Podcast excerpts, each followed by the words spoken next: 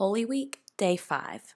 If you're looking for a bit more than just another post, I encourage you to skim over the other parts of the Bible study page, beginning with the pour out and the fill, and then return after you finish listening to complete the transition. For now, I'll pick up here with the beans or the background. This week, we're examining the last week in Jesus' life together. More than any other series, it is really important to complete this one in order. So if you haven't yet done the first few days, be sure and go do those first. The verse Matthew chapter 27, verses 35 through 37, and verses 45 through 50. When they had crucified him, they divided up his clothes by casting lots, and sitting down, they kept watch over him. Above his head, they placed the written charge against him This is Jesus, the King of the Jews. From noon until three in the afternoon, darkness came over all the land. About three in the afternoon, Jesus cried out in a loud voice, My God, my God, why have you forsaken me? When some of those standing there heard this, they call, said, He's calling Elijah. Immediately, one of them ran and got a sponge. He filled it with wine vinegar, put it on a staff, and offered it to Jesus to drink. The rest said, Now leave him alone. Let's see if Elijah comes to save him. And when Jesus had cried out again in a loud voice, he gave up his spirit. At that moment, the curtain of the temple was torn in two from top to bottom. The earth shook, the rocks split the steam. What does this mean to me and how can I apply it to my life today? The significance of the curtain. Exodus 25, verse 8 says, This is God speaking to Moses. Then have them make a sanctuary for me, and I will dwell among them. Make this tabernacle and all its furnishings exactly like the pattern I will show you.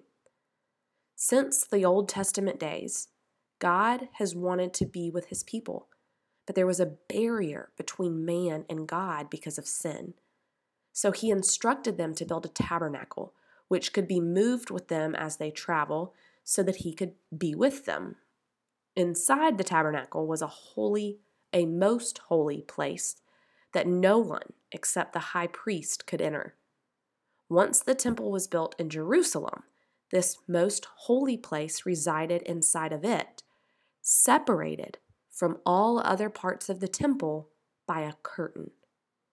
The curtain served as a reminder of the separation between mankind and God.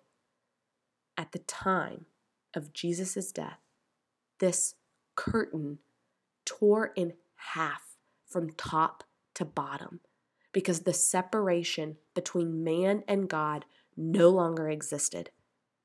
His body, offered as a sacrifice, removed the barrier between man and God once and for all. Good Friday is dark and heavy as we reflect on images of Jesus hanging on the cross.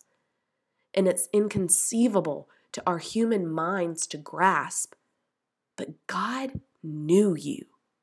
Here in this moment, thousands of years ago, He saw your face, the life you would live.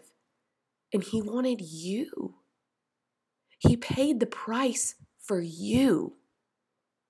Today is the absolute perfect day to lay everything at the foot of the cross the hurt you've felt, the anger you've carried around with you, the shame and the guilt of a life of decisions you've made and aren't proud of, all of your baggage.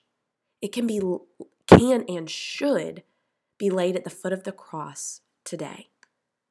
So that on Sunday, as we celebrate Jesus' resurrection, you too can celebrate a new life in Him. A new life that is free from baggage, free from past pain, free from whatever it is that is holding you down. You no longer have to carry it because there is no longer a separation between you and God. He wants to carry your burden on His shoulders. You simply have to allow Him to.